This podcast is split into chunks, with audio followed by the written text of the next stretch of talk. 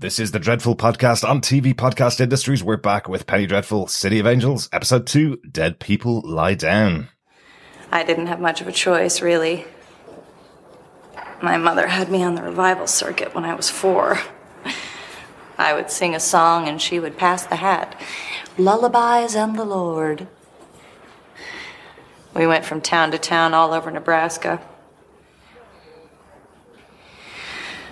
Sooner or later, the faith just found me. Have you been saved, Detective? Are you offering?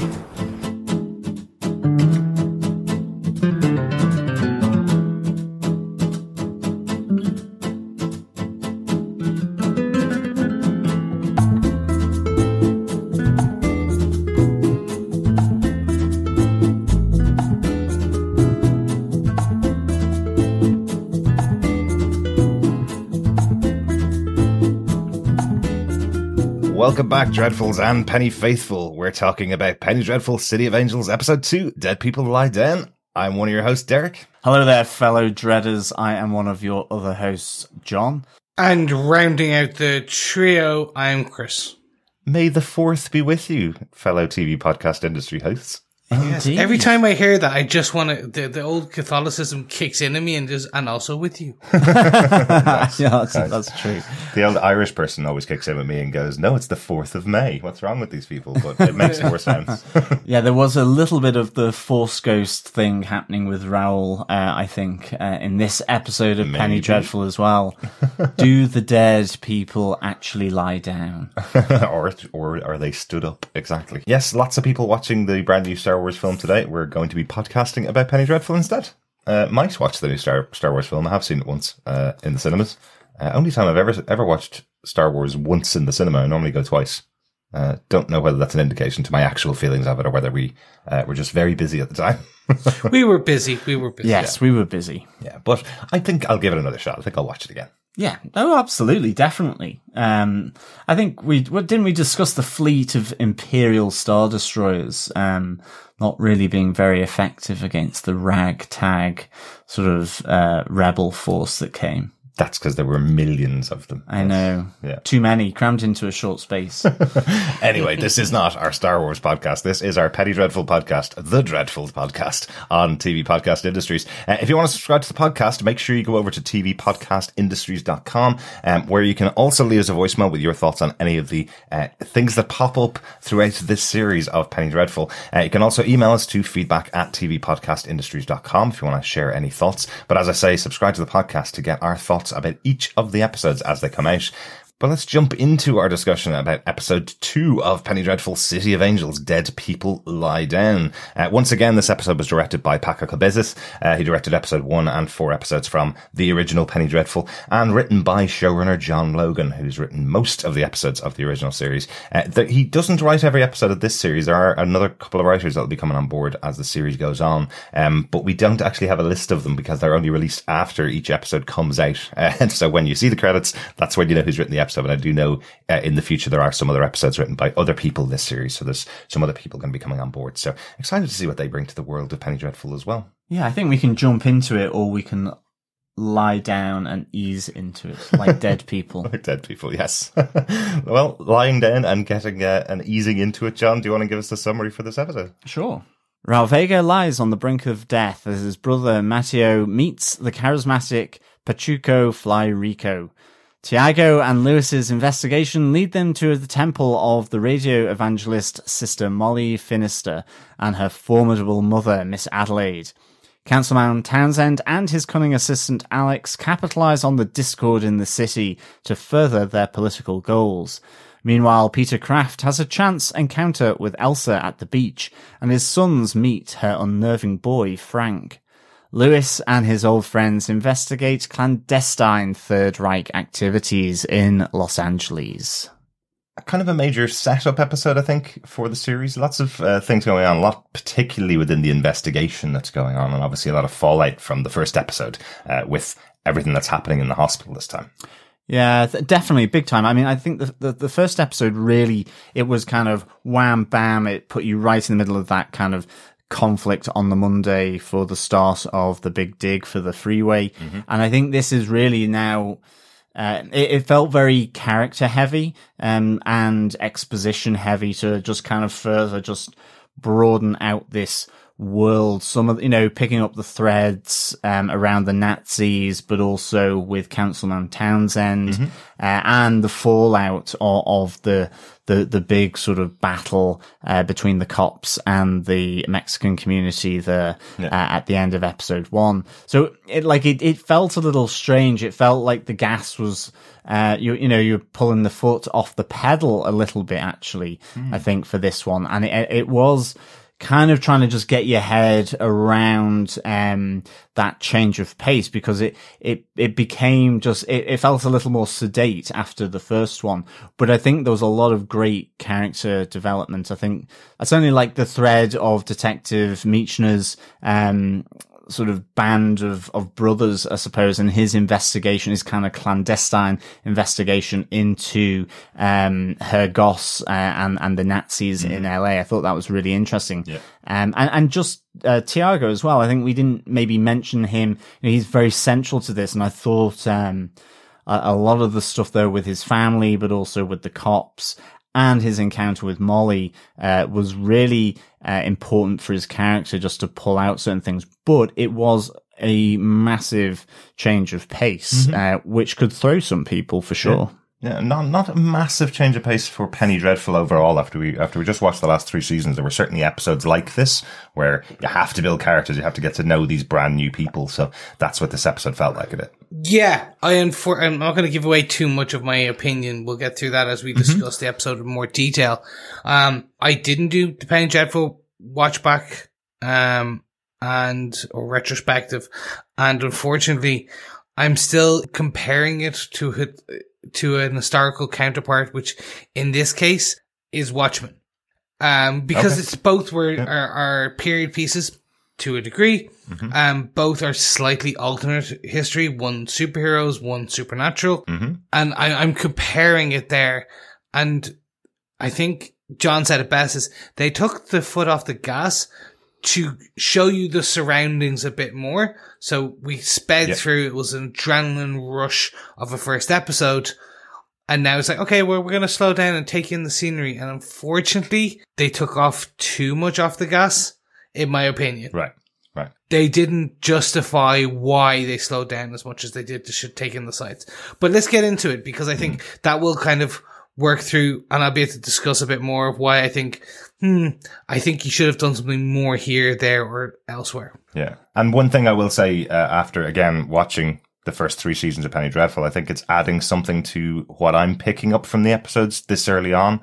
Um, I'll definitely talk about it as we go through some of the some of the points, but I think there are some kind of callbacks to supernatural things that could be happening that you may not see at first glance uh, if you're watching the show as Penny Dreadful City of Angels, having not seen the original. So uh, let's get into our discussion about the episode. We're going to pick out a couple of big moments uh, to talk around. John, do you want to pick the first big moment from the episode? Yeah, ambulance sirens to the ready. I'm talking all things hospital uh, related, I suppose. Um, I thought the the fallout at the hospital um, was just really, really well done. I thought actually this was a great opener, um, and I think it kept the tension building and not just from the the big event at the end of episode one there but you know between the police and the mexican community um the tension in the vega family as well. And i i thought this was was really good. You know um i think you you have the kind of the the nasty underlying awfulness of um captain vanderhoff um I think you see a real bonding of Tiago and Michener in this episode. Uh, You, you get the sense that he is good with his partner, even though he was lumped with him at the end. Um, and, uh, you know, you kind of have that nice sort of normal, that kind of cop buddy element where he's, he's protecting, uh, Tiago's family. Um, I, I, I do like, um, you know, there's so much flat, uh, tear gas flying around. Uh, I could hardly see anything. And, um, you know, I was, I was so scared. I was trying to crawl up inside my own touche, uh, to, so he didn't see anything. I, I, I think Nathan Lane has some absolute absolutely great lines Yeah. in, in Yeah. this episode. Uh, I really, really liked A real- him. Yeah, Um, out in this episode, definitely. But you're right, the tension between the police and the and the Mexican community in this Yeah. episode is really underlined. God, if if that police officer Riley Yeah. doesn't get killed by somebody throughout the series, I'll be really unhappy because he's making me really unhappy to be Irish because there is this stereotype in the US because it was true that a lot of Irish people join police forces around the country and they're always the most racist characters in TV shows. And this guy Riley is taking the biscuit right now. He's really, really tough to watch because of how, because of his opinion and how it's directed towards Yeah. Diego, particularly. I, I, I, I get the feeling from his uh, later encounter with um, another Vega member of the family. I, I get the feeling that will. I, I, I do not think he will be long for this world, and he may be um, Yeah. poked by a different Vega member. But yeah, that that oh scene where Yeah. he walks in when Tiago walks in uh, and he gets spit on, Yeah. and I was like, oh, just punch him.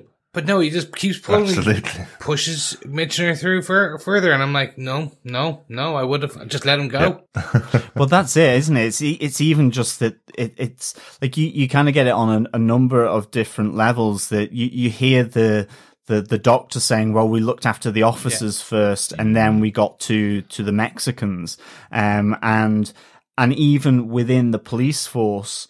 Um, even though Tiago was standing on that side of the divide with, with the LAPD, um, Riley still believes that there's a cheap spit and a cheap shot that he needs to get in with Tiago. But I, I like the resoluteness of Tiago saying, if I go through the back door uh, into the hospital, I'll be doing that all my life. And I like again that uh, Michener is ready to give Riley a punch here.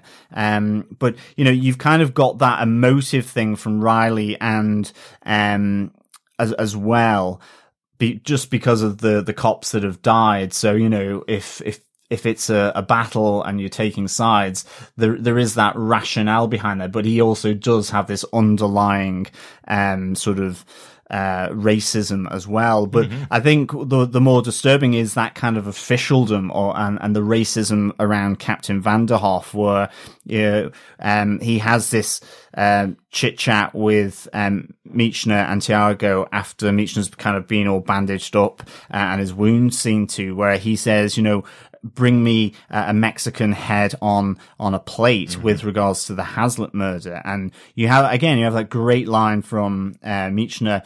Um, just so that we're clear, you want us to conclude it, um, not to solve it. You know, it, it it's a, it needs to be, uh, expedient that it's a Mexican. And in, in some ways, this, this connects in with Townsend and, and his exploitation of this situation. Um, I even kind of like that Captain Vanderhoff, you know, in a sense, he, he's so, um, angry, prejudiced at the Mexicans that he, with the Haslets, he talks about some voodoo ritual, which, um, you know, is more Car- is uh, Creole Caribbean. It's not even, uh, I, I know that it draws from elements of, of Mexican superstition, but it's kind of a, I think it's a, you know, a different thing, Absolutely, really. yeah, totally Um, unconnected. But again, it's just showing his racism. We Yeah. get we get a number of moments of it. You even see how he treats Tiago every time Tiago responds to him. You know, we, we see as he arrives and he goes, four police officers dead and nobody saw anything. And Tiago going to him, how many Mexicans? And he, he's like, don't even start with me, kind of thing. You know, we're here to solve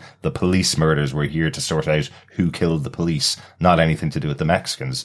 Um, again in that in that moment when he's talking to uh, to Tiago and uh, and Michener, um, it's Tiago that says to him, "Is it any Mexican's head that you want, or do you want the person that did this murder?" Basically, you know. Yeah. Um, and you see the look from from the captain, effectively going, "Just you stick out of this. This is police work. This isn't work for Mexicans." You know. Yeah. Um, there's so many great little elements that they have built into how Tiago and his family are are being dealt with. You know, you you mentioned about the the morgue where you have the crying woman over the dead police officer. And what Tiago sees out of the corner of his eye is a room where all of the bodies of the Mexicans have Yeah, been dumped. exactly. If you counted the bodies there, I think it's six bodies Yeah. in that room At least. And there's a number of other Mexicans who are fighting for their lives around around the hospital. So many, many more Mexicans affected by this than than police officers. But it's counted as four police officers, and it's even said at one point that the narrative that's being taken from this is the Mexicans started it. They cold bloodedly killed these police officers. They're Yeah. the ones that fired the first shot. And as we know, they didn't fire the first shot. The first shot was fired by a police officer. It, it's that officialdom of, of the narrative, but also, um, you know, that, that plays into the fears or the prejudices of someone like, um, Riley, uh, and uh, what Townsend is doing to the, the wider sort of middle class, upper class community in, in LA. I think, um, as well, just come, come bringing it back to Riley with, um, Mateo, in in the canteen at the hospital. Again, I just thought this was a great introduction to this character Fly Rico. Um that that image of the knife flicking and you know Riley's trying pressing into Mateo's eye at the drink machine. It's disturbing um but I think what it's a really good introduction for Rico. Um, but here, you know, he's Riley. I, I think you pointed this out, Derek. Riley calls Rico by his name. He, he's not calling him some derogatory term for, for Mexican. Uh, So th- th- there's something here with Rico, whether he's head of a, a gang, but he, you know, he's a part of the Pachuco. Um, so the, the, there's some innate respect or, or fear that he has uh, about Fly Rico. Um, and great line, as Riley says, there's four of us, uh, and Rico says, there's a city of me. I thought, what a quality line. Uh, really nice and kind of, w- we don't see it in this episode, but effectively says to uh, Mateo, um, "Well, you you didn't scream. Um, you're a Pachuco. Uh, come meet me at the Cat, which I presume is the hangout for them, um, the bar or club or, or something. So, um, I, I'm interested to to see that. But I think as well, you see uh, Mateo breaking down there before Riley kind of comes to to bully him effectively. Um, and I think that just brings me to, you know, the tension with the Vega family, this other aspect in the hospital. You know, it's, it's, it's kind of that uncomfortable element where Tiago knows he was the one that shot his brother. Raul is literally only just alive on a ventilator. Yeah. Um, and has what, two days at most. And yet Mateo, you know, goes, I saw what you did. Um, he knows his, his mum certainly doesn't and his sister doesn't, but Mateo does. And again, it's this, this split here. Um, and, and you have Maria sort of, sort of going into her Mexican culture and praying at the, the end of his bed. And you see the nurse then as well, Yes, yeah. sort of just saying it's unsanitary or unhygienic. And you're like, is it really though? Exactly. Um, it- it's just really It's like, just it's just distracting for the Yeah. nurse effectively. But I do love that moment between uh, between Diego uh, Daniel Zovatto and and um, Maria Adriana uh, where Maria's saying to him, "Look what they did to my son." Look, look upon what they have done to your brother, kind of thing, and you just see the look in uh, Daniel Zovatto's eyes, in, in Diego's eyes, where he's just kind of going, "I hope she never finds out it was me that shot him, because uh, maybe I will be kicked out of the family." It's a beautiful little just moment between the two of them. yeah, I, I definitely. think she, she's very much going to find out in the next couple of minutes at the beginning of episode three. Um, she is. yeah. yeah. The Vega versus Vega um, is going to be interesting because Yeah. it was if you in the uh, beginning of this episode, episode two, they slightly changed the prophecy. So, or they they didn't highlight it. So it was race versus race, nation versus nation, brother versus brother. So in the previously on Penny Dreadful City of Angels, uh, they only highlighted race versus race, brother versus brother, nation versus nation was left out. Um, okay. Okay. so it seems that they're they're they're picking it a bit further. So they, they'll zero in on which one of the, the part of the prophecy they want to highlight, uh, in more, in each episode. Um, I do now see, um, poor little, uh, Vega Jr., um, being, uh, going off to this gang, um, and kind of splitting the family further. Uh, it would be him versus him. It's, it did remind me, the switchblade element of Rico did remind me of Guys and Dolls or like West Side Story. So it's like, Right. just Yeah, yeah. ding, tick, tick, ding, tick, like just kind of like gonna start like rap battle, not even rap, a dance off with the cop. Yeah. Um, it's like, oh no, he's going to get us with his eloquent technique and sp- pirouettes. Ah, I think that's a good fighting it style, though, really isn't is. it? If you look at West Side Story, it scares off Yeah, yeah. everyone. Like, Absolutely. to be fair, if someone comes at me in a dark alley and starts pirouetting, I'm probably not going to sure what's going to happen, so I will walk away. Especially if they're holding a switchblade. That too, Exactly. yeah. It's kind. it's like the spin kill in Mortal Kombat or something like that. Um, I'm interested to see where it all goes. I think that the whole race versus race is going to be front and center most episodes now. Um, it, it's gonna it, it's gonna become more and more. I I'm my only bit is I I'm hoping they don't. Some of it felt forced, and I don't mean that in a bad way. It's just we we know that the the captain already doesn't like Mexicans. It was established in episode one. So this just his first comment kind of just okay okay solidifies that when they're outside and it was just like the Mexicans did this.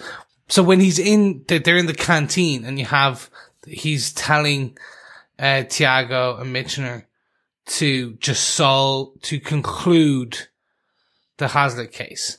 And it's Yeah. very obvious. It's just that's the one where it's like it's just like any Mexican will do. And I'm like, that's that's okay, we're we're getting a, a very blunt hammer on the racism. Yeah, well, I think for me, this is the type of racist that doesn't believe they're a racist. So I think Riley has an opinion about everybody that isn't Yeah. white. Officer Riley is an absolute racist and seems to be quite proud of it, basically. He's willing to get everybody in and get rid of everybody and send them all back home. The councilman Yeah, yeah. is also another racist who knows he's a racist but doesn't care. I think the chief believes he's not a racist, believes that all the all the things he's seen point to a Mexican and he needs this closed down because he's under pressure from above.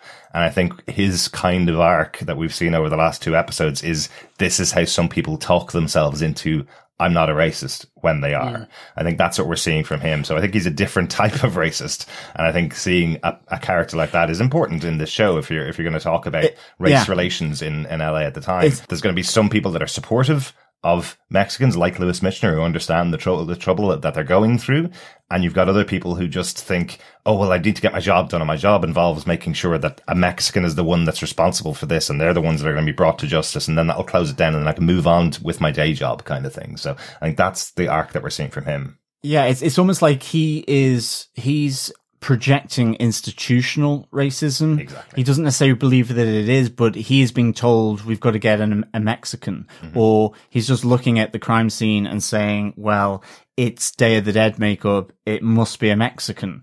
Um, and I think.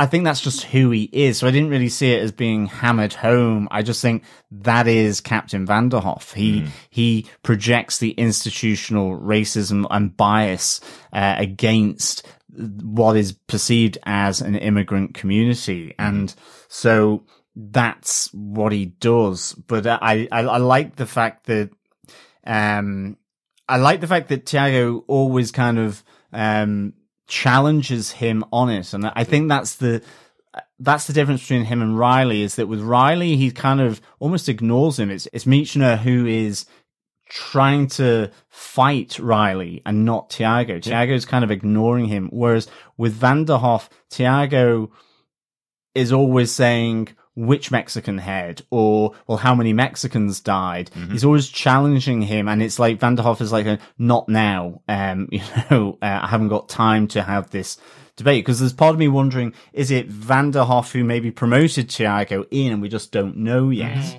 Uh, but he's dealing with a, another thread, I suppose. But at the end of the day, Tiago and uh, Michener um, just kind of go, well, we are going to try and solve this case actually, um, which I thought was, um, kind of, yeah, that's, that's the usual cop. I mean, it's a little bit of a trope. Ignore what the, the superior says and go off and do your own thing. Of course. Um, but I, I, I kind of like that in this case because of ha- where it kind of led us to. But, um, I suppose just coming quickly back to the hospital, the final bit is, you know, Maria Vega. Ah, yes. She does a lot of praying. Um, there's obviously no after hours get out guests No. uh, at this time.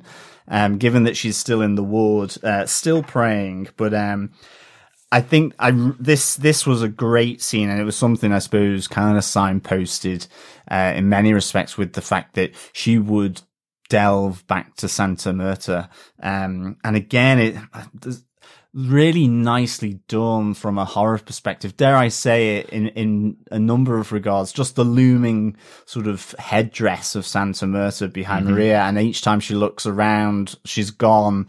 And then you get that flickery light Yeah. uh, and her there's just you know that's that's classic um horror. And of course even though I've, I've watched this episode twice now i still let out a yelp uh when she turns around and raoul is there Yeah. um bloody but awake and out of his bed. And i suppose the big thing here for me it's like it's a good ending to finish on that but is, is he a zombie? Is he possessed or controlled by santa muerta in some way? A bit maybe a bit like with magda and her multiple forms or is this a vision that uh, Maria is seeing and actually he's still in the bed? I- I'm hoping he kind of comes alive just to really inject that superstition element into it. And, you know, maybe he's, um, he, he's, uh, changed in, in some way. Like he, Yeah. he becomes as creepy as Frank, Frank Branson, uh, the little kid, uh, Elsa's kid. Um, cause that would be cool because that little kid at the moment is giving serious creepy vibes, and I reckon Raoul could as well here. Absolutely. Well, remember, you know, the episode is called Dead People Lie Down, and Raoul standing by the end of the episode. You know, there's definitely allusions to what's happening here. Um, it calls big questions for me for the episode. This is the, the moment at the end where you're going, what's going to happen next week, obviously. So, um, has Santa Muerta stepped up? Has she stepped in to the world of humans and provided them with a defender against what uh, what Magda's doing with all with everybody else? Is that what this is? Her bringing back Raoul? Is this a good idea? Is it a bad idea that Raoul's been brought back to life? He is the one that shot all four of the cops, I think, or at least three of the cops, because he took out the gun, shot a couple of them, and then tried to shoot Michener before being shot by uh, by his brother. So, Yeah. um, so him being back does that mean? He's brought back to life and now he goes to court. So it's a, it's zombie on trial for the next couple of episodes. Yeah, I was thinking, is he going to start eating raw steak from the fridge or something like that? Yeah. And then the other thing, as we were talking about earlier on, you know, having watched three seasons of Penny Dreadful, this is a big supernatural moment. So is Maria Vega the Victor Frankenstein of this show? She's just brought a dead body back to life. Um, so is Raoul going to be the monster of the show? Is he going to be someone that's brought back and maybe he doesn't have a memory because he's been shot in the head? Remember, he was, Yeah. the, the doctor has said he may have some serious impact by being shot in the head. So perhaps he's the monster of the show. Does she know what she's doing when she asks a deity to bring her son back by praying to, to her? You know, uh, was that, is this a good idea? You know, so we're all left with just that one moment at the end of the episode, suddenly going, spinning it into the world of Penny Dreadful for me. Definitely. I think the, the supernatural element, um, you know, there's a lot of real world stuff here, um, which the original Penny Dreadful actually just didn't have because it was literary characters. I mean, its setting was, but, Yeah. you know, Dr. Frankenstein, uh, Jekyll and Hyde, uh, Dracula, all, all the- it, it was m- much more sort of focused on, on the supernatural element. Yeah, but the Victorian era played a massive role in the show. No, there was a it- huge amount of the Victorian era talked about in the show and the type of people that did. were in control of London, the powerful people that were in control at the time, and had these literary characters walking through that world. It did, but I suppose at the moment for me, between episode one and two, yes, the supernatural thing is there f- Mm-hmm. for sure, but it is more peripheral compared to the original three seasons Okay. at this moment in time. And I think here is a, is a big moment depending on how it's played as to whether he is now alive Mm-hmm. a- and Maria has that power to commune with the the spirits uh, for uh, effectively to bring her son back from the dead in whatever form that may be. Whether he he is just alive and he's, I mean, which is going to make it sort of awkward for Tiago, um, or he's kind of a slightly zombie, slightly off kilter, and maybe descends into a bit of madness. Um, Uh, so th- th- that that's all I mean. But so you know, this is a huge point at the at the end. I think. Mm-hmm. Um, again, I, I think uh, Maria Vega is really good. I I, I love how uh, she didn't have as big a um as as much screen time in this episode. Most of it praying, but again, I think just that sequence in the hospital as she has brought Santa Muerta in, into uh, the physical plane from from a spirit uh, domain, then um, it, it is really is really nicely played by her. Um, I thought it was really good. She Uh, really does have a hotline to Santa Muerta. She That's twice in a week. She's brought a deity into the living world. Like that's pretty powerful as a brujo, as a witch, isn't it? to be able to bring a deity to life twice or into the physical realm twice. Well, to be fair, Santa Muerta is the the the the person that brings the dead to to heaven or wherever. She is the car- courier. Um, when Maria is lighting an open flame in a hospital ward with right beside the oxygen tanks, well, very close to the oxygen tank, I was like, well, yeah, pretty much. You're just gonna like that whole ward now is is going to be brought to need couriering delivery. It's less unhygienic, more just plain Yeah, hazardous. exactly. Absolutely. I was like, that, that's, that's kind of close. I'm not too sure whether Santa Muerta would be happy to be uh, kind of compared to like an Uber Eats driver uh, yeah, she'd be licking her chops as the courier of souls. You know, Uh, as as the fireball rips through the ward. Santa Muerta's there going, "Yummy, lots of souls for me today." Um, I do like this idea that she that Maria is now the the Victor Frankenstein. That that's something I I, I have to say I do like that. Do you know what I mean? I, I think I, I feel like she's messing with powers that she's Yeah. not really certain. Like she's never asked for a child to be brought back from the dead. I presume in the past. Well, Well, so she doesn't really know what she's just asked for. I suppose. Uh, will there be some form of payment to be paid? Um, Yeah. I thought it was interesting that there was a crossover. One of the other scenes that was going on with a lot of death being involved, uh, whilst. Um, Maria is praying to the deity to bring back her son. We get other characters dying in the city. You know, is it is that kind of a trade off in some in some sense? that's- not that, that's a not that Maria had any link, connection with that, but it felt like there was some connection going on in the yeah, show. I some I, people I die, like that. some people come back. My personally, the way I read it was it was another hallucination, similar to the first visitation in episode one. Um, Right. it, Yeah. it's not saying that the deity's there, not there. It's just not in physical reality. hmm I took it as that. So it'd be interesting to see where they do go with it. Yeah, Um, and and again, this is Penny Dreadful, so um, so it's going to take a little time to to work out what what way they're playing the show. Is the supernatural completely in existence, like it was in the first three seasons of uh, of Penny Dreadful, uh, or will there be things like uh, people having hallucinations and they're being explained away uh, that way? Yeah, interesting stuff. Uh, anything else go on in the hospital that we want to talk about before we move on to Chris's uh, big moment from the episode? Nothing from me. Um, No. A lot of racists. Lots of racists, absolutely, and hand sanitizer and disinfectant. True. Everything a good pandemic needs. exactly. So from one form of racists, let's move over to my big point and let's talk about another big group of racists. Let's talk all about Z Nazis. Uh, yeah, Yes, we got, we got two big threads of Nazism in this, I suppose.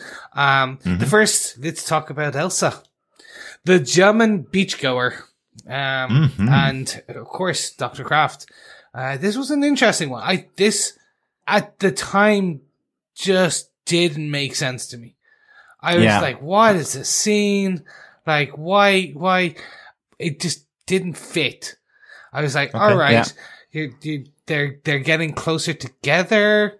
They're talking more about Berlin. and She's giving the sub story about Berlin and no food and how, um, her American husband had food and that's why she went with him. Um, obviously there's an Agents of S.H.I.E.L.D. Reference, which I'll let Derek call out.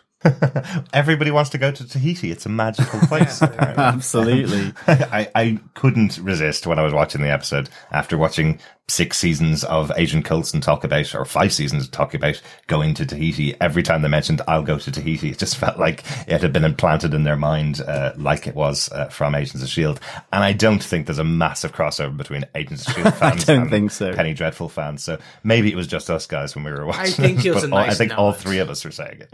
I don't think they had any idea that it's been used in another show. Maybe John Logan is a massive fan of Agents of Shield. Maybe. you never know. Um, He did write Bond, and Yeah. Shield is quite quite similar to Bond. He wrote three Bond movies, Yeah, yeah. didn't he, or two Bond Yeah. movies? So maybe he does Yeah. like Agents of Shield. Maybe Exactly. Um, but I, I must say, in that conversation, Chris, you know that that kind of transition between Elsa and Doctor Craft walking off, talking about uh, Gone with the Wind being translated into a movie, and then suddenly she goes. You wouldn't want to make a movie about Berlin, you know. It's like it's like suddenly change of direction over to talk back about about Berlin because that's what I'm really here for. I'm here to tell you that you need to stand up for the rights of Germans in America. You know, or you or, or you need to stand up again, put on your Nazi uniform, and uh, believe in in the German Reich. You know, uh, I just think it was such a, a, a great little transition moment for for her. But you know that that's why she's there. I don't care about anything else that we're talking about. I just have to get you back onto talking about Germany. You know. Yeah. it was literally that. It was the the conversation veered at least three times, and I'm like, oh, okay, I got whiplash from the scene. If that makes sense, I was just like, oh, okay, we're going over this way. Okay, fine. So yeah, it it's just it was very okay. I'm going to flatter you. I it, it starts to make sense a bit later. We do get two interesting things though. We get um they said the name of the the, the episode title in the show. oh my god. Where little uh, creepy Frank says dead people Oh, lie down.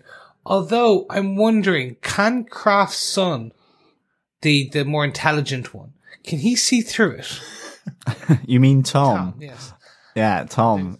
I th- I thought that as well. I thought um I think at least he's unnerved by Frank. Um and Frank is I'm going to call him Frankenchild um because like Tom is a little freaked out by him, but it, it it seems to be that kind of smile on his face when um he's explaining Beau Geste and again the origins or the, or the point of the movie um around putting all the dead people standing up to to make it look to the Arabs that there's obviously way more French Foreign Legion soldiers can um in in the fort to kind of scare them off effectively. And he goes but dead men lie down. And then he just says all dead and and he's kind of got this this smile. grin uh, over his face. But as then, um, you know, you, you, as they're leaving and Dr. Craft and Elsa are saying goodbye and, um, Frank is saying goodbye to Tom and Trevor. Tom is just kind of like looking at him going, there's something not right. And you get this moment as Elsa touches Frank where, you know, she, she kind of goes evil, you know, she lets the, the mask slip really. Um, she's kind of like squinting and peering, staring at, um, I think it is Tom. I, Yeah. I have a feeling Tom may be in big trouble here, um, t- to some extent because he doesn't quite trust Frank. There's something not quite right about him and it might blow her cover, but I thought that was quite, um, interesting. I can see Tom not wanting to play with Frank ever again. Just that look on his face was absolutely priceless. Where he's like, "Uh oh, we've got the weird kid. Can we get can we get rid of him somehow?" And remember, Chris. Trevor's not stupid. Trevor's just ill-informed. I love that. Like, can you imagine your dad saying that about your brother in front of you? How proud you'd be that you're the smart one, and your dad has told you your other brother is the stupid one. Yeah, You didn't learn anything. Like that. You can imagine how, how happy you'd be. Well, But, Tom uh, wears glasses, you see. Um, Trevor doesn't. Exactly, exactly. Because Trevor's got the modern kind of swimsuit on Mm-hmm. for men, whereas Tom has still got the male bathing Yeah. suit, um, which a few of them had. I think I could l- actually rock one of those um, on a beach, to to be honest, because it would kind of just hide some of my imperfections uh, of my body. Well, we are in quarantine like at the my moment, massive so we beer get gut. you a little paddling pool at the back, and we can have Costa del Harrison down the back, you know, and just Costa del swimsuit. Costa del swimsuit in that- in that. I like it. Uh, one one pause, uh, one kind of side note there, John. I did love that as we're talking about this show, John went, and then obviously they talk about Beau Geste and they talk about this thing about the uh, about them standing up the dead people. Beau Geste is a movie from 1939 that I am guaranteeing none of the three of us, three of us have actually Yeah. seen. No, we haven't. So your use of obviously there is one of the reasons why we don't use obviously on TV podcast industries because we have never heard that movie before. But weirdly, two characters in this Exactly. show talk about it. Uh, Lewis Michener talks about it with um, with Tiago, uh, which I thought was really interesting that two different characters would talk about uh, this movie that we hadn't heard of. Um, it must be, it must have been a movie that came out around the time. It came out in 1939, but the show's set in 38. I'm sure that doesn't matter. There is a reason they're talking about this particular movie in the show. There has to be a reason why, uh, why Beau Geste is the reference point for two different characters at the same time. I think it's to do with the fact that Rel is a dead man standing at the end of the episode, but will we see all of the dead standing by the end of the series against the enemy, the uh, the racists in the city, the Nazis in the city? Will all the dead rise again by the end of the series? Again, another little supernatural Penny Dreadful thing popping into my head. Well, I, th- I th- I think the two points of it is that, and I think you really see that Frank is Magda here as well, because when he says this, um, they're all dead. That intimate uh, relationship with her sister Santa Muerta and the souls, like she's absolutely in tune with that. And I think that is the the thing. That's why I think when Elsa touches him, and obviously we know that he um sort of Terminator 2 morphs back into her, that actually Frank is Magda as well, that Yeah. she can take other forms, maybe. Or that's that's my kind of view uh, on it, and it relates to Raoul in that setting. Whereas for Michener, um, what you're really getting is that he he talks about it being a con. It, it's this illusion to the Arabs to um, stop them from attacking because there's only three Foreign Legion uh, soldiers left, and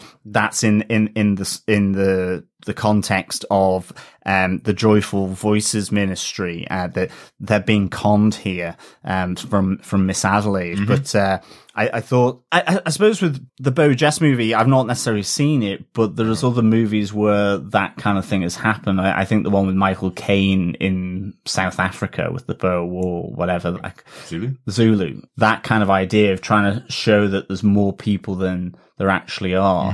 Um, and I think Carry On Legionnaires or whatever, uh, don't they kind of do, don't they do that or something? I think, um, Well, one other touch from the Wikipedia entry about Beau Geste that I learned was that the three people that are alive in the French Legion are all three brothers as well. So the three brothers joined together in the Foreign Legion in that movie. So another little little thing Oh, yeah, from the- the, Wikipedia entry because I didn't get time to watch the like the the three rest of movie. Vega brothers that Like may be a Vegas. symbol. Okay, nice. Perhaps. Uh, yeah, no, I, I do think that's really interesting, but yeah, they, they did knock it on the head a bit. It's like, have you seen this film? Oh my god, it's about these dead people, and they they stack them up, and then it's the exact same. I was like, ah, okay, yeah, okay, this is something that we need to research a bit more. Yes. Yeah. So yeah, I did, I did want to move it on uh, slightly because there is one additional point about Dr. Craft that we need to bring up, and obviously Elsa is that uh, not just she is not just a beach goer, she is a dream goer, an imagination goer, a um, goer just in general. Um, this we do get this scene, and now we briefly discussed it off air, so I want to see what everyone thinks. We'll, we'll put it out to the audience. So my take on this scene is that um, Dr. Craft is essentially imagining Elsa there in place of his wife. Um, Yeah, that's how I took it, to be yeah, honest. it's basically fantasy. He's starting to fantasize about her. Um, he gets into it a bit too much through the fantasy, uh, begins to, um, asphyxiate his wife, um, who at the end of it does not like that and basically says, you don't do that to me ever again. Uh, like, don't treat me like, I believe something along the lines of a, a slapper or, or a, a, a term from the 1930s. She's effectively saying, "Don't treat me like a hooker." Yes. From the certain street where hookers would have been around in LA. Yeah, it's, Yeah. I'm your wife. I'm not to be treated like Yeah. that. Yeah, and and for me, the way the what instantly came back into my mind was one of the major characters, or the major character from the original Penny Dreadful. Uh, one of the central parts of her. I suppose challenges throughout the three seasons is every single time she had sex, it ended off badly. Um, the first time she had, well, the second time I think she had sex, it was a possession of uh, of a demon while she was having sex. So that suddenly popped up in my head. I was kind of going, maybe this is something else that Magda is doing. Maybe Magda has actually projected herself into the body of Mrs. Craft and she is actually there for that moment. Maybe that's what's happened here. Maybe it's not just his imagination. It's actually her beaming herself into this, in, into the body of his wife. Um, so they are actually having sex for a split second. Uh, in his mind or what's going on. It's another way to control uh, Dr. Craft, another way to push her, him towards leaving his wife and going with her kind Yeah. of thing. You know, there, Yeah. it can, it can be imagination as, as you guys thought. It it absolutely could be, but all I keep thinking the whole time is this is Penny Dreadful. This isn't just That's a show true. called City of Angels. Yeah. So it's such a, it's such a close reference to some of the things that happen throughout throughout the original three series. You know, that there was that moment with Vanessa Ives having sex with uh, Dorian Gray where she gets possessed by Yeah, a demon while having sex uh, with Dorian Gray, you know. and with There's- Mina's uh, fiance that causes the first possession, and Yeah. yeah. so I mean, sex isn't always quite uh, as uh, simple. It's very complicated in, in the Penny Dreadful world. is. I mean, although when that said, the beginning of that scene with Dr. Craft and his wife actually having sex, Oh, yeah, sex it is was- the most simple sex. Yes, I've exactly. ever seen. That was I It was like, I- oh god. Yeah, while, while we're watching uh, watching the very um, awkward. yeah, we're watching the live tweet going on for, for other fans of the show at the time, and everybody, as the scene started, was like, "Oh, please don't show us that kind of sex scene on television. Nobody wants to see the unsexy sex scene on television." Absolutely. it's it's funny though when you when you say that you know it's absolutely possible that this is more than just simply um Elsa in Dr. Craft's head. And I think when saw it second time, and I, I the first time I just thought it was a really great creative choice because he touches his wife's hair and it's like a wisp of grey or, light blonde coming into it, and then um, sh- her features s- slowly um, change into Elsa. And I thought, okay, that that that felt maybe a little more, you know, almost like the evil cloud coming into her in, in that sense. You know, like you you would see in Supernatural when they kill a demon, that kind of the smoke Yeah. in, in a sense. So I, I just wondered whether, um, yeah, it, it could absolutely be right. I wonder if the the proof of the pudding of this will be whether he has scratches on his back um, the Absolutely. day the following day. yeah, yeah, I did think that that was a very it was very highlighted as well. The Yeah. scratches of her nails on his back, you know, so uh, that's not something his wife would do. So uh, Well, potentially, If we'll if, see if that. he was choking her, yeah, so Yeah, yeah. that was the thing. Scratching She'd and be like punching, yeah. scratching, get off me. Um, I, I thought I thought this was interesting. Look, so I'm still trying to figure out where they're fully going. Like you said, if, Mm-hmm. is it just like rise the Nazi Party up in in America? To is Mm-hmm. it take your role as leader of the Nazis in America? Um, because we do know that already there is a prominent Nazi group with Mm-hmm. Gestapo in there, whereas Dr. Craft seems to be more boots on the ground face of like public face of Nazism. Yeah, Um, he's he's more the uh, he's more the political party side of it than the Luger in hand, um, kind of boot, boots on the ground army Yes. guys. Espionage, basically. yeah. Uh, yeah, Yeah.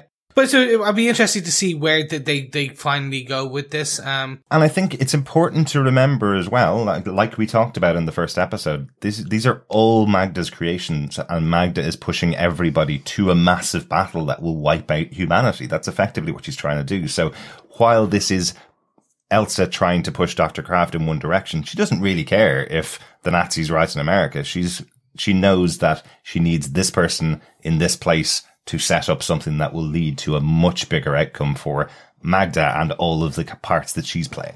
That's true. In, in a, all these people are pawns Uh-huh. in, in the the highest spiritual games being uh, played between Magda and her sister Santa Muerta. It, Mm-hmm. it almost feels like the the classic uh, Greek myth films from from the the fifties uh, and the sixties, where you have Zeus and, and all the gods toying with man, Uh-huh. uh, doing their thing. Um, that w- w- I think, yeah, it's important to remember that the, this thing is going on as well. That actually, probably other than maybe Maria Vega, the the others are absolutely unaware of. Mm-hmm. Um, Maria is the one that's tuned into this world. Yeah. Um, you know, again, that great line, uh, from the first episode where she says, you know, are you going to leave your bitch sister to take control of the world? You know, intervene. Mm-hmm. Uh, so I, I think that's, um, yeah, it's, it's definitely something to, to keep in the back of the mind. Exactly. That's why the question of has Santa Muerte intervened now or not? Uh, that's that was the big question at the end of the episode. Uh, Chris, back to you. Sorry. Yeah, so let's move it on to um, continue our theme of Nazis um, and more about uh, kind of Nazi hunting in this case Mm-hmm. with Detective Michener, who we had theorized is Jewish. And yes, so we get confirmation that him and a collection of other Jews are uh, Nazi hunting in LA um, and following the Nazis. Uh, it is Yes. very much a I got huge thematic kind of. There's an Amazon show we discussed previously called Hunters, uh, but this that's set in like 1970s. Um, Yeah. So obviously this is the the the precursor to that.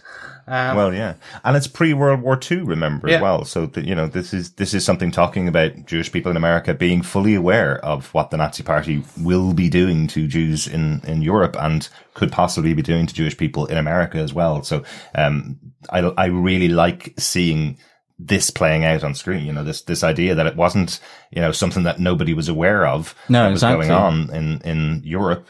It's something that Jewish people were fully aware that they were being persecuted by Germans and by the Nazi Party at the, at the time. Yeah, and and it's important to remember that a lot of the anti-Jewish laws in Germany were already in place here. It, it as you say, um, the that the Nazi regime was implementing elements of its its uh, final solution. No, there weren't the uh, the, the um, extermination camps like Auschwitz, but there were the the work camps. I can't remember the name, but you know they had been established where Jewish political prisoners and trade unionists and and so on were being put. Uh, even before the outbreak of uh, the Second World War, and of course the laws saying that um, Jewish uh, people couldn't own businesses and, and effectively marginalizing them in society um, were, were already in effect in, in Germany. So for um, for Jews and a lot of Jews outside of Germany were helping, um, you know, family members uh, to to get out of Germany, um, and certainly would push back against that Nazi influence in somewhere like America. Um, so it, it's yeah. It's it's it's a really interesting. I like this Hunter thing. Um, I called them the Bette Davis Quartet. Um, Yeah. I really like these four. Um, I I wish this four had survived the night, to be honest. Yeah. Um, i- i- in the, the the the quartet because I just thought their pitter patter uh, in the car whilst they were sort of tailing um, Herr Goss was great. yeah, and it's a shame that they don't because the quartet becomes a double act very quickly. Yeah, exactly. I'm interested to see where they are going with this whole kind of piece of it because we do see Michener tail this other new German um, kind of spy, and he goes back to Caltech to the physics department where there is explosive materials and hazardous materials available, and I'm like, I'm trying to do the math in my head. Going Manhattan Project was nowhere near at that point. Um, No. So I'm like, where are they? What hmm. is that again? Back to Magda's see the world burn. It's like, is she trying to set off the atomic bomb like years earlier? Yeah, it could be because the Manhattan Project came from something. It didn't just was. It wasn't just a new, i- you know, this idea of um, standing on the shoulders of giants, and it is a physics lab. So Yeah. certainly, um, it it could be the the theory and technology of nuclear fusion that the the Nazis are trying to tap into from the American research base here. Yeah. Um, for for sure. Absolutely. That's such a quick scene though. Like we had to watch the, the part twice just to see if there was anything there from the kid uh, as he goes into the physics department. We can't tell whether he's crying, laughing, frustrated Yeah. about what he's being asked to do. It's a very, very short amount of time we spend with the kid, but I'm sure that's something that's going to come out in future episodes. But, uh, but you're wondering whether he's being pressured into joining the Nazis and following them, just like, uh, the, the councilman was last week, um, you know, using some of his beliefs to get him incorporated and working for the Nazi party, uh, even though he may not want to go against America, you know? Um, but uh, yeah, I love the scenes with these, with these four characters, uh, the Jewish hunters. I love just even from uh, Richard Kind, who's the, the big guest star from the episode, the one that really stood out. I love him in the backseat kind of going, you think some retired, uh, some, some old age pensioners like us are going to be the ones that are going to stop the Fourth Reich, you know? love the kind of pressure they're putting on themselves to be the ones, the saviors of, uh, of Jewish people in America. I think it's a really interesting one. Yeah, there's a lot of threads in this episode. Mm. And I'm Yeah. curious how they're going to thread them all together. And I think that's like as as podcasters, we it's as we discuss these episodes, we usually try and find the themes to pull the review points to, together. And to be fair, I had to literally just kind of jokingly put together some Germans and the Nazis together to to discuss two major points because Yeah. the threads really don't interconnect right now. Hmm. So I'm interested to see how they will connect. And that's kind of, it's that big, that's the more lingering question I have. So Yeah. the how. Yeah. And I think keeping in mind, as we mentioned, as we were talking about, keeping in mind that overall plan of, uh, of Magda and whether Santa Muerta will get involved and stop Magda's plan. I think keeping that in mind, because all of this stuff is, is interesting, historical things that were going on in America that are playing out, but there will come a point where it will all fuse together to be what this particular show is about. And we got eight more episodes, so loads of time for that to happen. Sure. Yeah. I, I think one of the lines as well from uh, so it's Sam Sam Bloom and Anton Shevik uh, are the two that follow um, Herr Goss and the Gestapo agent Kurt, uh, and unfortunately are sort of uh, assa- murdered. The um, I I wonder if Tiago and Michener are going to investigate that, certainly because obviously they're, they're Michener's friends. Um, uh, but I do like the skepticism from Sam Bloom here, where outside of the cinema, he goes, uh, we're a bunch of old Jews. Uh, are we going to stop the Nazi infiltration of America? Um, we should be playing canasta. I kind of like the fact that he's like, what are we doing doing this? But he's still up to do it because none of them trust the feds, none of them trust the police, and they don't trust the army. And ultimately, uh, they get themselves murdered uh, by probably driving a little too close. A little, like if someone was driving that close to you on a normal road, even if they weren't following you, you'd stop. the Yeah, car. exactly. Like, hey, what them you doing? you're, kind, you're kind of thinking, you know, Sam, maybe you should have brought your glasses, uh, so you wouldn't have been this close to the car in front of you. You know. um, but it, yeah, I, I love these. I love these four um, in that little scene. So it was very cool. Yeah. So that's all kind of my points. Derek, I do believe it's time to bring in the final, your big point for this episode. well, I really wanted to talk about Sister Molly in this episode because we kind of mentioned last episode the uh, that there was some kind of connection to the murder. You know, the murder was kind of almost secondary when we talked about the ep- episode one, uh, but it is a major kind of uh, jumping off point for all of these characters as to what's going on. You know, um, so we have Tiago investigating the murder of the Haslets with uh, with Michener, and it leads them to Sister Molly. Um, we'd mentioned in the last episode on the wall in the Hazlitt household, uh, they had a, a massive painting of Sister Molly, so they're part of her religion. Uh, she's this radio presenter, uh, broadcasting all the way across America. Um, which made us wonder whether she was going to be another evil character for the show. And it seems like in this episode, Sister Molly is not an innocent, but she's certainly a sweet character who's, uh, who is very easily able to wrap Tiago into, um, her beliefs in a way. He's, she's almost convincing him to, uh, relook at his belief in God. Um, Yeah. which I think is, is an interesting point that comes out of their conversation. You know, uh, she, she asks him, does he have the grace to believe in God before trying to save Raul, uh, his brother who's dying, you know, because she wasn't able to find that grace when she was trying to save a young boy. She was actually saying she hope he, she hopes he passes on so he can go to heaven with God, um, which is not what people were expecting her to do. They're expecting, you know, someone like Sister Molly to cure people who are sick and bring them back. Uh, whereas she was kind of saying, well, you know, heaven's the place we all want to get to. So maybe we should send this child off to heaven. Um, and then ended off going home and cutting her wrists afterwards. It's a really interesting conversation because it feels like there are moments within it where she's talking about, you know, superstardom or stardom and fame, where she's saying this was all pushed on me because Yeah. my mother had me doing this at four years old. And eventually, I think that the, the words she uses, eventually the spiritual side came to me. Not that she was spiritual from the age of four. It's that Exactly. eventually after doing this over and over again, the belief or at least the spiritual, whether she believes or not, not sure, but at least the spiritual side came towards her.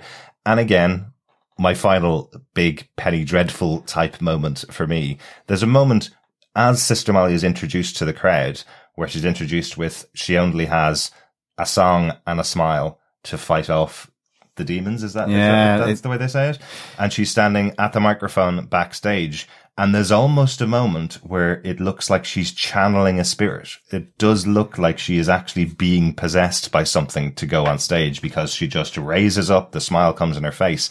And I don't know whether that was intentional or whether it is because I'm watching it from the Penny Dreadful mindset, but I was seriously going, is she channeling an actual spirit into Maybe. her body? Yeah. Is this another deity possibly that she is presenting to the world through her voice? Because she even says, and I know it's a very famous thing to say, it's a very, fam- very famous person things to say. She even says to Tiago, my name's Molly. Sister Molly is the one on the stage. That's not me. I'm this person here talking to you right now.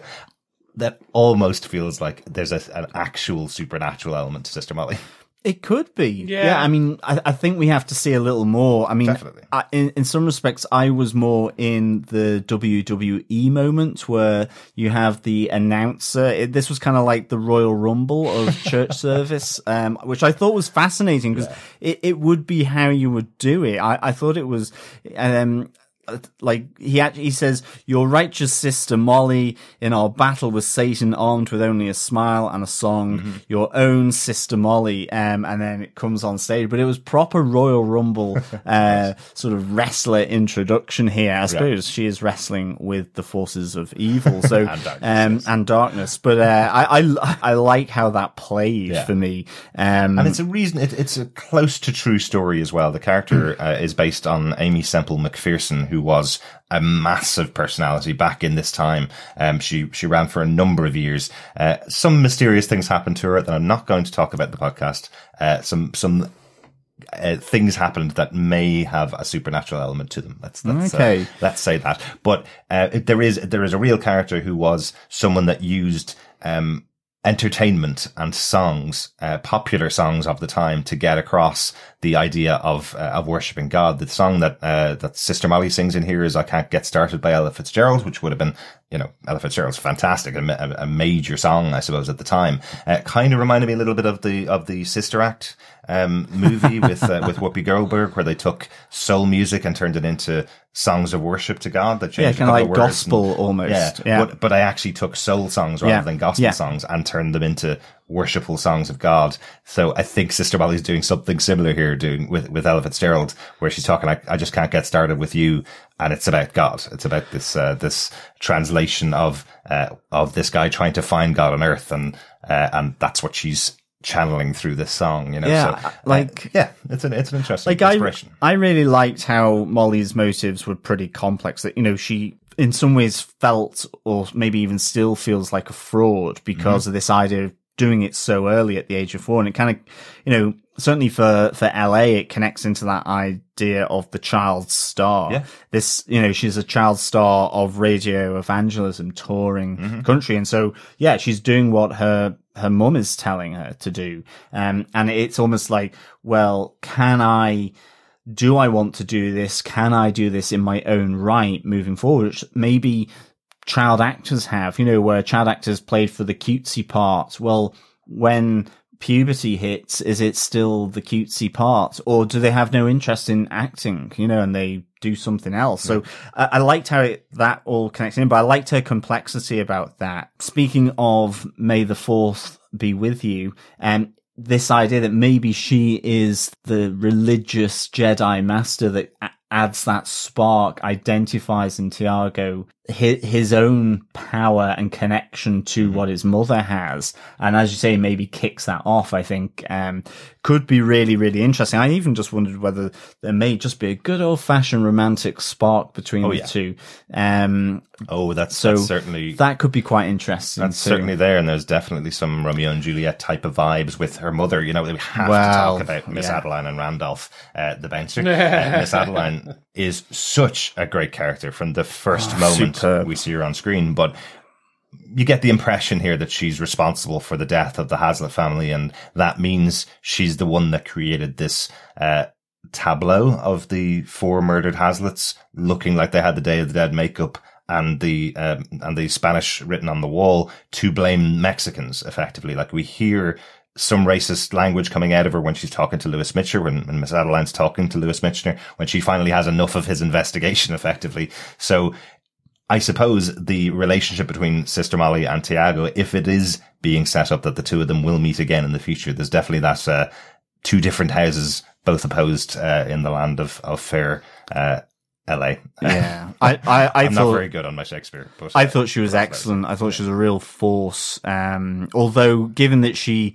uh, is, you know, a founder of, uh, the Joyful Voices ministry, she didn't look very joyful, Mm-hmm. No. uh, at all. And I, I loved her interaction with the detective Michener, Mm-hmm. with Lewis Michener. Um, I loved that he wasn't taking any shit and he, he, he was kind of both playing her and winding her up. Mm-hmm. Um, all the way through uh, that that like interview off the cuff interview Yeah. um i just thought that was really good um sort of back and forth between the Oh, two absolutely. Even like Lewis's first line with it, yeah, yeah, I get it. Communing with God, right? Grand. Let's let's move on. You know, it's like Yeah. I get this is this is your excuse for me not seeing your daughter, right? Let's just move on to the next thing. And ju- but Adeline is so good at avoiding questions. It's something that she's that you can really tell she's kind of done this many times before. Maybe not with the police, but definitely with interviews she's had the past. You know, Tiago's asking her the question: Does he does uh, Hazlitt have an office here? Did he have an office here? And she goes he has an office down uh, down the other side of town. Leave here and go down and investigate that. And then they push again and go, does Hazlitt have an office here? And she goes, well, yes, but the public aren't allowed into it. You know, uh, I love how, how she's not actually lying. She's telling them a version of the truth all the way through until uh, eventually, um, Lewis puts it together and says, with the amount that she's hiding, I know for definite a Mexican was not responsible for the death of the Hazlitts here. And now we need to prove who it was. So uh, I love that interaction between all of them. And we do end off the episode really that, that storyline with Sister Molly. We end off those moments with Adeline finally arriving, seeing Tiago with uh, Sister Molly, taking Molly away and saying now, if he is ever to speak to her again, it has to be through their lawyers. So yeah, there's definitely going to be a romantic relationship between the two of them behind the back of, uh, of Miss Adeline in the future. yeah Yeah. I, I do think Miss Adeline is going to be end up being the the devil, if if you will, the, the Okay. demon in that. Um, I'd love I'd love it to be Miss Sister Molly, like Sister Molly is actually a demon or okay. is evil, like she's doing the whole uh, Senator Palpatine type. uh, it's like, oh, sweetie, sweetie, sweetie, because you, you Yeah. said that scene where Tiago is looking at her and she's sitting Mm-hmm. down, and then all of a sudden the smog, as the curtains come up, the smog comes up. Yeah. That just it just seemed so rehearsed, so fake. So, and that same, it's the same with the scene where she's pressing him and he's answering her questions, but at the same time she's asking him questions. So, do Yeah. you believe in God? Well, no. And I think like that, that then potentially just drives her to go, hmm, well, maybe we have a convert. Uh, it is a cult, so it's, it's definitely going to be interesting. A parishioner. Um, Yeah. But let's wait and see. I, I, I'm interested to see where this one goes. Yeah, I, I, I think so. I think she's, um, I just loved how that kind of the nastiness of her, you know, it looks like she's handing the card to Tiago at the end and then just flicks it on the ground at him. And it's, yeah, speak through, um, Our our lawyer. lawyer. Yeah. So the, the- there's definitely, you know, she, it's almost like she got the shackles up on Detective Michener and like, he was like, nah, I, I've got to at least see whether she did do it, whether she did it or not. Yeah. it kind of doesn't matter. Yeah. Um, and maybe there's again other forces at play on Miss Adelaide, uh, or Molly on, on, on this? Why, or, or is it something to do with the money? Because we do see a lot of cha-ching Oh, yeah. going on in the back room. Wow. It certainly made me Um, want to start up a ministry. I know, absolutely. uh, let's, let, let's, uh, yeah, let's sell snake oil. Yeah. For sure. Yeah. speaking of uh, of Miss Adelaide, uh, this just in, I've been pronouncing her Adeline for most of the episode. Uh, apologies about that. This what this is what happens at the start of a podcast where we're doing a show that has multiple or a multitude of characters. I always get at least one of their names wrong. So Miss Adelaide is uh, is Sister Molly's mother. Well, Uh, sorry I've, about that. yeah, well, I've been calling Detective Mitchner, Meechner, Mechner, like, so I'm, We'll I'm all there. over the place. We will get there as the season goes on, the more we spend time with these characters. uh, but that was kind of it uh, for my discussion or my points about Sister Molly in the episode, that she's not evil, it seems, at least. Uh, and maybe Miss, Adela- Miss Adelaide is the one that's evil, uh, that we'll, that we'll see a bit more of in the future. But I kind of like the introduction of the character. It's a very, uh, it's a, a really interesting character to have on the other side, Tiago seems like he's been separated from his family a bit by what happened with Raoul. So maybe having a, a shoulder to cry on with uh, with Sister Molly will be uh, a, a different avenue to explore uh, as the series goes on. Yeah. Any notes about the episode that we haven't discussed so far? I got all mine in as we discuss the Yep. episode. Excellent. Have to say, uh, my favorite moment from the episode is probably the intro for Fly Rico. I really, really enjoyed his introduction, Yeah. and it's another really interesting thing that I can't wait to hear about uh, as the series goes on. A bit more about the younger characters in uh, in LA and the younger Mexicans, the second generation or first genera- generation immigrants um, Yeah. that are living in LA and are American citizens, you know, and I'm really intrigued to find out much more about those characters. I think we're going to explore that through Mateo and, and Fly Rico as the series goes on. Yeah, and also Fly Rico, uh, along with Richard Kind, who plays Sam Bloom, were both in uh, Gotham uh, Yes, as well that we covered. Yes. Um, I didn't recognize um, Rico, the actor from Gotham, but I think he's one of the gang members uh, in the final season. Hmm. So a little bit of uh, sort of touch points with some of our previous podcasting. Well, five years of our previous podcasting, John. Actually, Richard Kind was true. so good on Gotham. He was hilarious and supposed to be very serious on the show. But uh, I can't forget uh, the five months he spent in a box uh, on that show because I- I'm not sure whether they could get him to come down to the studio to record his part because he was doing loads of other stuff at the time and they had him in a box, uh, just kind of calling out words occasionally. Uh, loved him on that show. Yeah, and, that's why it's a shame he got uh, bumped off Mm-hmm. actually by Kurt, the evil Gestapo person. Um, yeah, my own, my only other two notes were um, I there was no real theme tune uh, coming into this, so the first episode kind of brought us straight into the action really, and I was thinking there may be an opening credit sequence just because the theme tune from the first three episodes is, is kind of so iconic. Um but th- they've not really gone down that that road. It, it seems that it's really just a very brief opener here with not the same kind of opening sequence as um seasons one to three of penny dreadful. So uh, that was just something i i kind of noted. Because it was one that we didn't skip for the entire three seasons. We watched Yeah. that uh, that opener every single episode. it's just so It's good. interesting it's not there anymore, especially in a show that has no outbreaks either. There's, Yeah. you know, it's straight from it's it's a straight one hour from uh, from when it airs to to when it ends. You know, so to not have a theme tune uh, seemed like an odd choice in the show. You know, we've got quite a good uh, Joe Pekaski who does the music for the show is quite a good composer. So it, it's just a surprise that we don't have a theme tune. Uh, Yeah, so really again, it was just something I kind of spotted. Um, I really like Natalie Dormer on on the beach. There was a moment um where she's speaking English, but with the noun and verb uh, the other way round, as which is is is rel- you know is how the Germans would speak uh, when she's talking about her husband, Mr. Branson, and how you know she really only just connected to him because he had food and they were starving from their time uh, after the w- World War One in, in Berlin, but that even in his uniform. Um, he, he was still fat and that's why he's not at the beach is because, um, his body, he doesn't like, um, instead of saying enclosed spaces, um, it's space encloses, um, which I just thought was a really nice, uh, intonation was just really, uh, nicely done there. Yeah, I thought that, That that really to me sold a German lady learning English and still kind of just getting the um you know speaking naturally uh, as she would think through German. So Yeah. um it, those little touches uh, are, are nice. I think. Well, I think after, after the two of us lived in Switzerland for two and a half years, you know, we lived very close to the German border, so we met a lot of German people, and their their English is far better than my German, Uh, absolutely. without a doubt. But those little touches that both Rory Kinnear and Natalie Dormer bring out in in a, an American or a, a German person trying to speak American English, where they're just slightly getting tenses confused because German is a very straightforward language in comparison to English. We have a lot of um, it's very structured. it's very stru- exactly. It's a very structured language in comparison to English. A lot of things that we say in English don't uh, don't translate directly into German, but a lot of German words translate absolutely directly into English. But you need to flip tenses sometimes. Uh, so I, I thought it was a really good nod to uh, to uh, German speaking English. Uh, And it's kind of endearing, even though she is the mother of evil. Yeah. It was like, ah, that's endearing. exactly. Like you would expect that they would probably speak German to each other. Yeah. but they're going to try English with each other.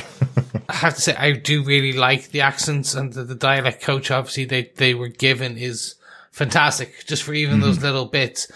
But unfortunately, I've been destroyed by BBC German kind of like hello hello and uh, Dad's Army and uh, B- Blackadder and they were all played for comedy. Chris. You need to exactly. so more, it's just uh, that I have the comedic German accent in my head. Mhm. And that's just, it all sometimes overlays on top of this. So I just automatically, I do hear the very comedic German accent being overlaid. Um, so I just, eh, for me, it's a, it's a tough one. I, I think they're doing a fantastic job. It's just, I've been, I've been ruined by other British German accents. Let's put it that There way. That's the best way to end on that. I love it. I love it. Um, that's it for our discussion about Penny Dreadful City Visuals episode two, Dead People Lie Down. We forgot to do it last week. Really sorry. It was the first episode of a new show. I did get uh, John to uh, re-record uh, his final thoughts about the episode and give it a score. So uh, overall, Chris, let's give it to you. What did you think of this episode overall? Um, overall, I it's the weakest of the two. Uh, of course, there's two, so it has one has Hmm. to be better 50-50 than chance. the other. um, no, it, it, I, they took the the pedal off the the gas. Uh, we could we sped through the first episode, and it was Mm-hmm. adrenaline filled. It was rush of rush blood to the head. Any other uh, themes I can kind of title tracks I can put in here. I think the word trope is what you're There we go. Thank you. Um, it was almost like I forgot my own trope. Um, anyway, I think they, they, they went heavy on exposition on this, so I'm going to reserve a lot of judgment until I see episode three. Yeah, If yeah. episode three is still at the same pace and same uh, stopping to smell the roses, almost uh, like Mm-hmm. I, I think I will start to get annoyed uh, or at least disin- disinterested in some of the plot points.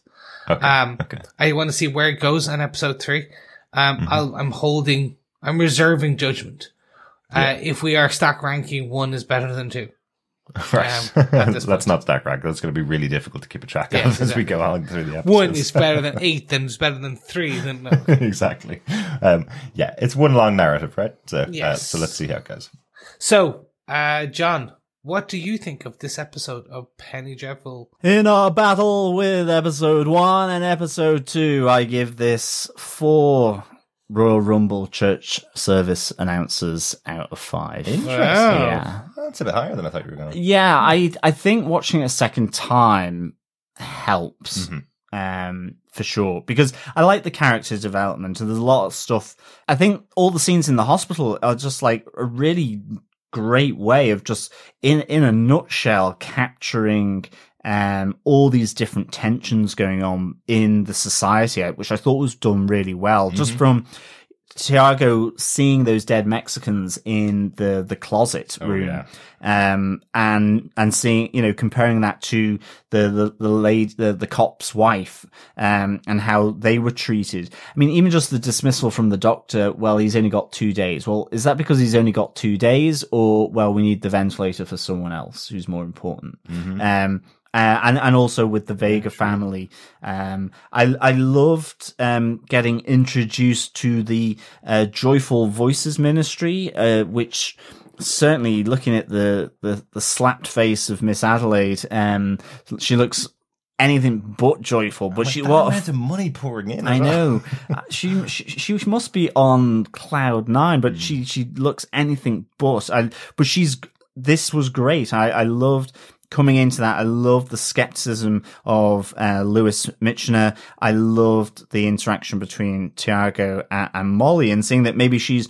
Uh, this more complex uh, child star of radio evangelism um, than than than simply just a sweet cotton candy um, girl with an evil, dark molasses type heart, you know? So I, I, I really like that. And, uh, yeah, what can I say? The Bette Davis quartet I loved. And it's a real shame that, yeah, they've become a duo now, um, Yeah. with, uh, Dottie and, and, uh, Lewis still left. I didn't Um, feel like Dottie was as involved as even the other two were. She was much more involved in her crossword puzzle than She, yeah, she was much more engaged with that for sure. Uh, I did like how she looked up from the paper, put her glasses on as um, Herr Goss uh, came out of the the bar or wherever they were downtown.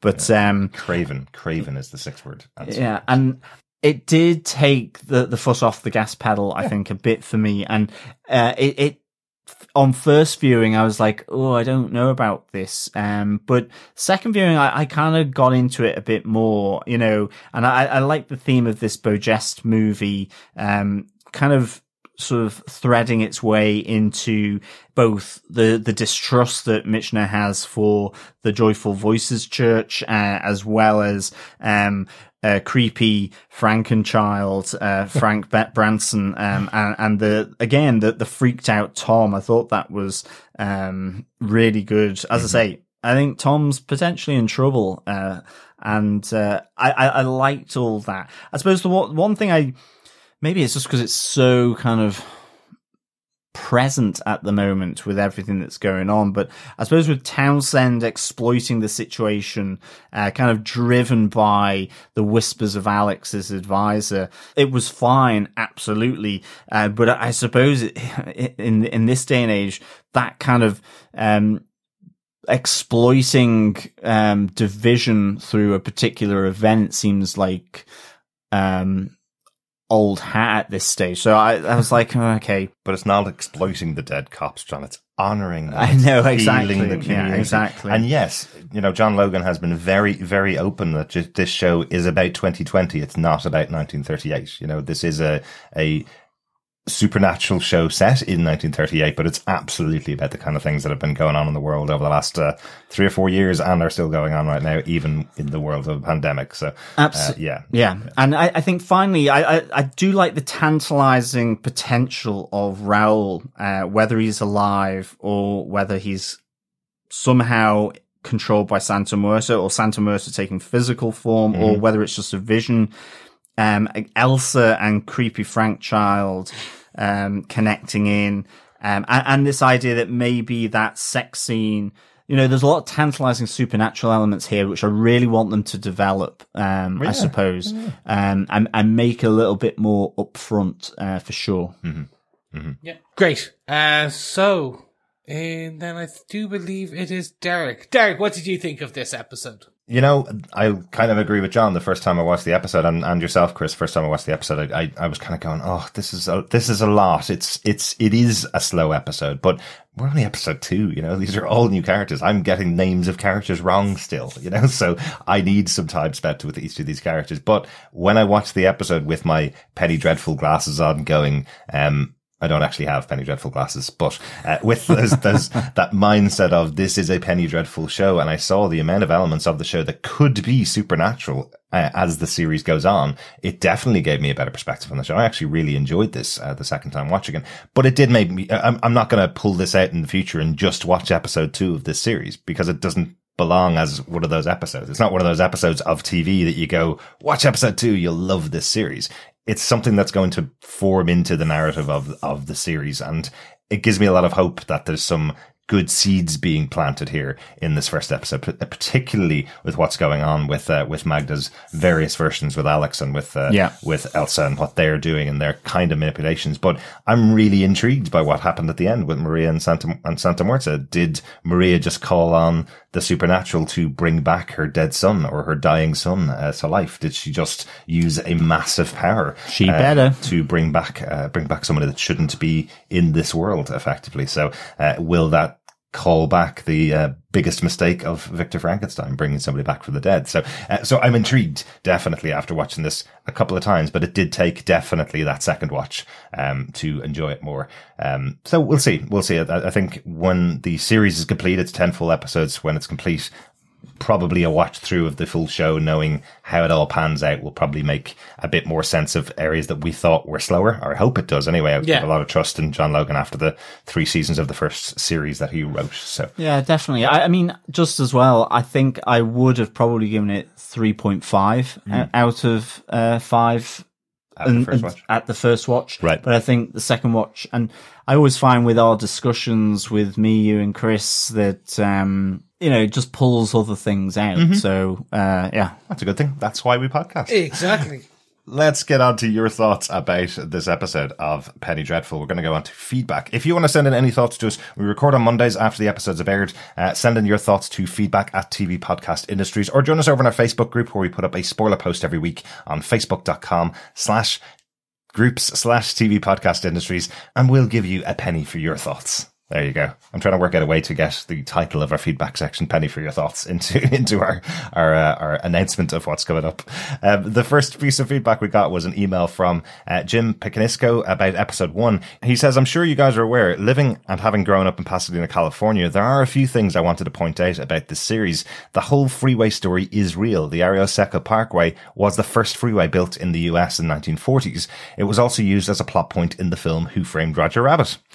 The citizen." Yeah, the citizen unrest at the time was real. Also, when even more citizens were displaced from the same area about 20 years later when Dodger Stadium was built in Chavez Ravine. Another cross-reference for LA and race issues during the early 40s would be the 1981 film Zoot Suit. Just chatting though. Thanks for the podcast, Jim in Pasadena, California. Thanks so much for your email, Jim. Uh, I was, I, I, know I was aware of the Arroyo Seco Parkway, uh, just purely because I'd, I'd, uh, seen that interview with uh, John Logan where he talked about this whole idea of displacing uh, citizens around around America, forming uh, areas that of, of, racial tension within within various cities. So uh, I was aware of that, but I completely forgot that it was part of uh, of Who Framed Roger Rabbit. Yeah, me too. I absolutely yeah. remember that the uh, the road being built into Toontown uh, in that in that movie, but it's been quite a while since I've seen it. I do want to watch it again though. Mm. Would it be on Disney Plus? No, it won't. Probably not.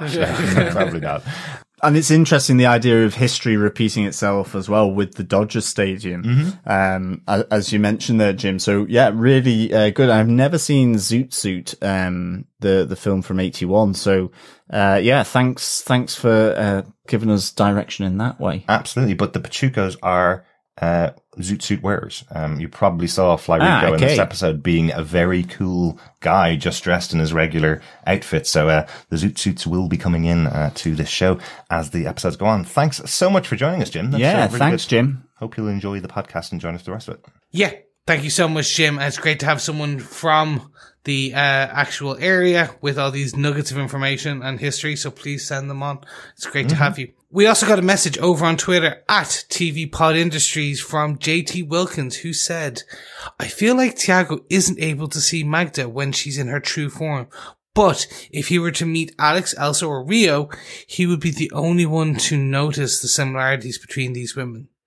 Mm. Yeah, that could be it. I, I'm starting to feel that there's definitely going to be someone's going to have to be able to connect those dots, and most likely it will be Tiago, the marked Santa Muerta man.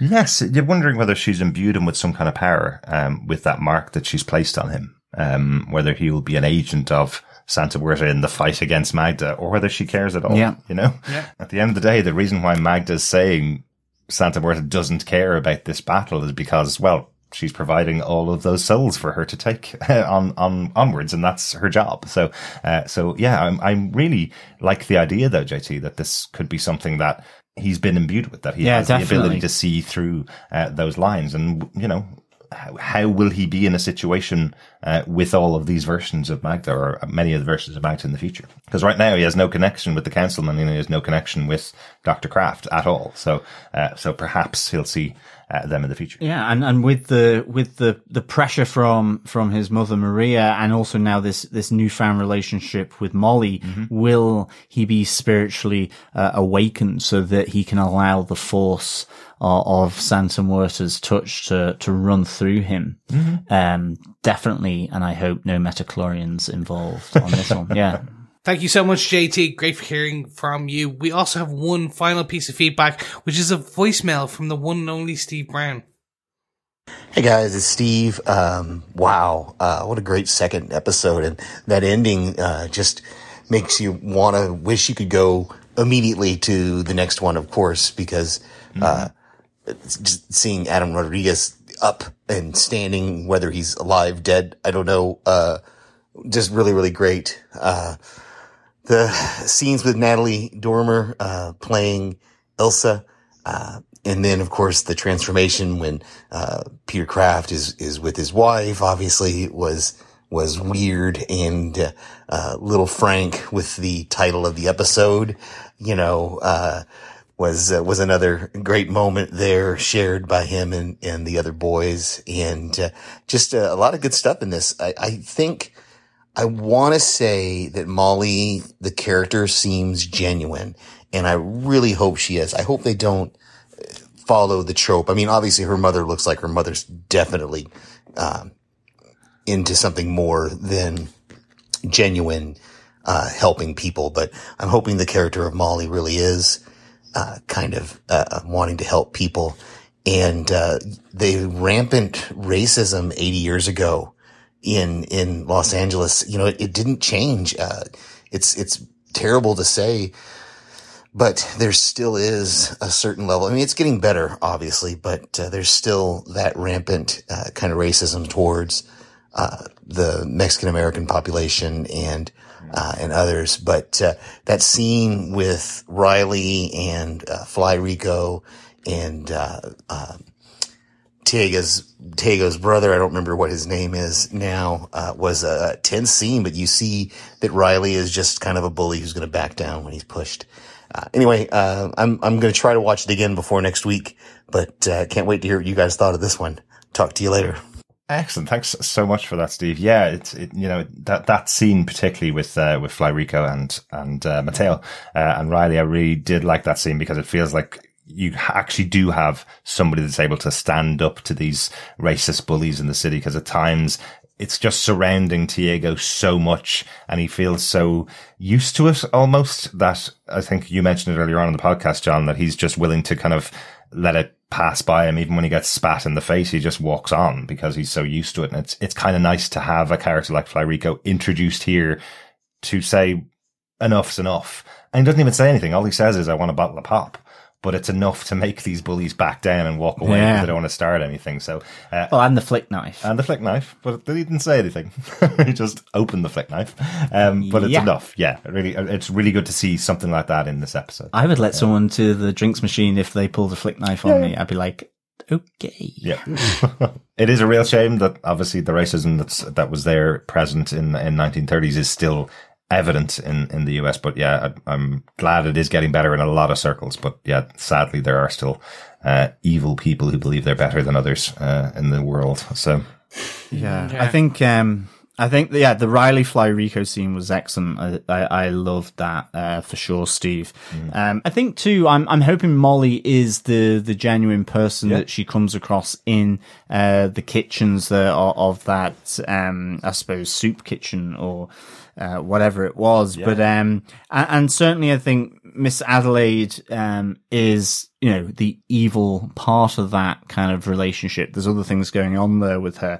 I suppose one of the things I always thought was really good about the um, first three seasons was that you know people were very grey, and e- even someone like uh, Malcolm Murray came across as an absolute nightmare in some episodes, and and actually pretty um uh, insensitive and, and you, you didn't really root for them, but you know, things changed and you he, he you know there, there was that grayness there. And and i'm wondering if with john logan the way he writes whether you know she could be one of those characters miss adelaide were. Um yes she might be protecting her church she's protecting her daughter but ultimately could be saved herself. Um Maybe. and and not be quite so awful as she's came across in this episode. But who knows? It, it all it all really depends. Um, but yeah, it was it. w- I think for me, Steve, it was a really good second episode. Certainly after I'd seen it a second time, um, I, I kind of just connected in with it a bit more than on initial viewing. But yeah, yeah. Thanks for your thoughts, Steve. Absolutely. Thank you so much, Steve. Really appreciate it. But gentlemen, hark! I do hear some music and some bells, and it's about time we go down for the dreadful pub quiz. Yes, indeed. Welcome back to the Repertorio Musical Mexicano. Uh, instead of a tequila this week, maybe grab yourself a hit flask if you're drinking alone, uh, and join us for a bit of instrumentos, I think, this week. Um, Do you remember, gu- guys? We used to go to pubs for pub quizzes. We didn't just do them on I Zoom. I know. I, I know. because it does Um, feel like much more that you're going to be grabbing a hip flask at home rather than going and grab a grab a tequila in a in a bar, right? So, Well, you'd take the hip flask in to the pub and just order a Coke because it was cheaper and pour true. the vodka or the, um, or, or the old whiskey in. Yeah, Get, or even one of the naggin bottles. I do Um, remember those. Yeah, days. student days. Um, buy the soft drink. Mm-hmm. Although probably these days you would actually take in the soft drink and not the, the shot because they're so expensive. um, as we say, Irish up uh, a coke. There. yeah, Irish up a Coke for sure.